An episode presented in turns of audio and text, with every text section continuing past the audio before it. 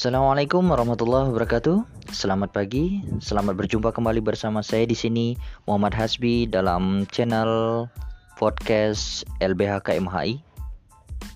Kalau kemarin kita sudah membahas tentang beberapa pasal dalam perikatan terkhusus pada pasal 1243 yaitu tentang ingkar janji atau wan prestasi yang sering kita temui di dalam masyarakat.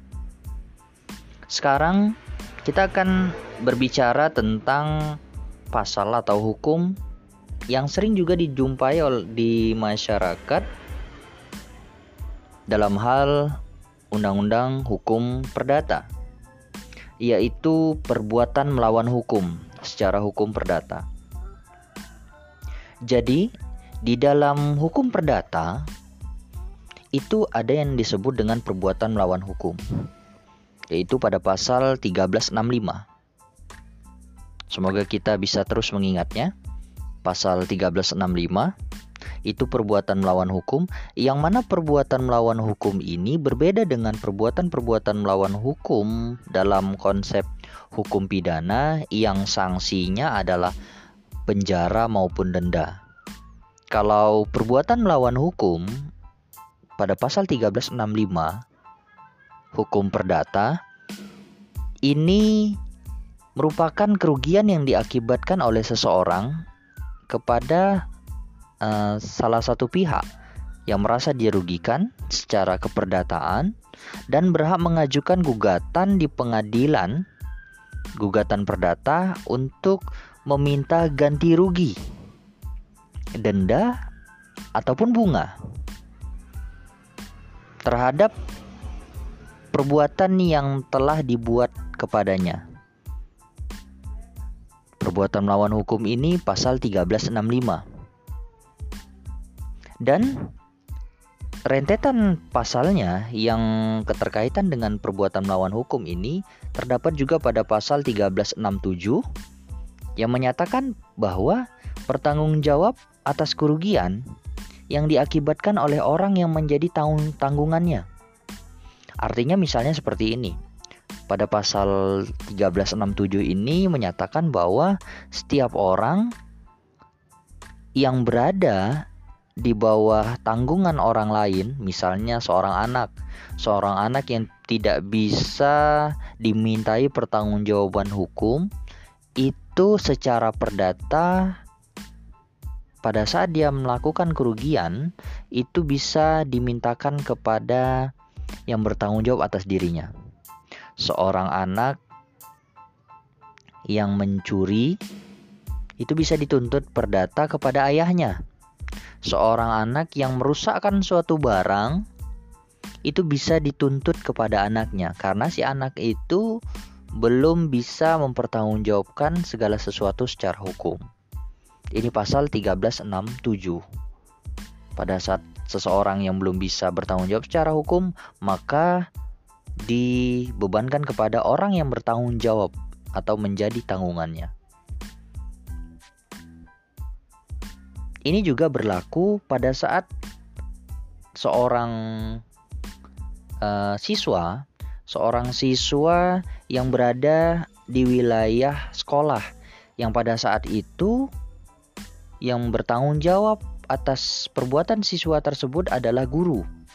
Jadi pada saat siswa tersebut itu melakukan tindak perbuatan yang merugikan orang lain dan orang lain itu menuntut secara perdata untuk meminta pertanggungjawaban menurut pasal 1367 ini sang guru yang menjadi penanggung jawabnya itu bisa dituntut secara perdata pastinya mengganti hal-hal yang diakibatkan oleh siswa tersebut. Pasal 1367. Dan pada pasal 1368 bertanggung jawab atas kerugian yang disebabkan hewan peliharaannya. Jadi, pada saat ada hewan peliharaan hewan peliharaan yang uh, merugikan tanaman, merugikan lahan, atau merugikan orang lain, maka pemilik hewan peliharaan itu berhak bertanggung jawab. Pada saat orang yang merasa dirugikan itu menuntut secara hukum secara perdata. Pasal 1368. Selanjutnya di pasal 1371 hukum perdata menyatakan bahwa orang yang terkena korban luka-luka itu berhak untuk pergantian biaya. Pada saat ada seseorang yang luka-luka karena barang ataupun keteledoran kita ataupun perbuatan kita, maka kita berhak untuk dituntut. Kita bertanggung jawab atas segala hal kepunyaan kita tersebut. Orang tersebut berhak menuntut kita secara perdata. Ini pasal 1371. Dan menurut pasal 1372, tuntutan atas penghinaan atau kerugian kehormatan dan nama baik itu bisa dimintakan kepada pengadilan untuk dituntut secara perdata. 1372.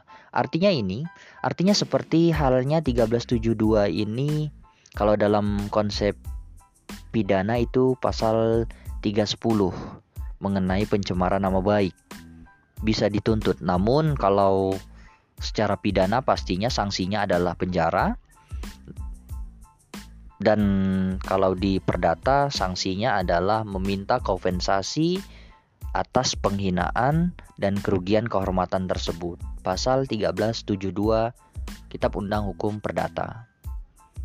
Mungkin itu saja mengenai perbuatan melawan hukum secara perdata 1365, 1367, 1368, 1371, 1372. Semoga bisa memberi pencerahan hukum bagi kita, terkhusus saya sendiri. Lebih dan kurang saya mohon maaf. Tetap ikuti podcast LBH KMHI. Salam penegakan hukum. Assalamualaikum warahmatullahi wabarakatuh.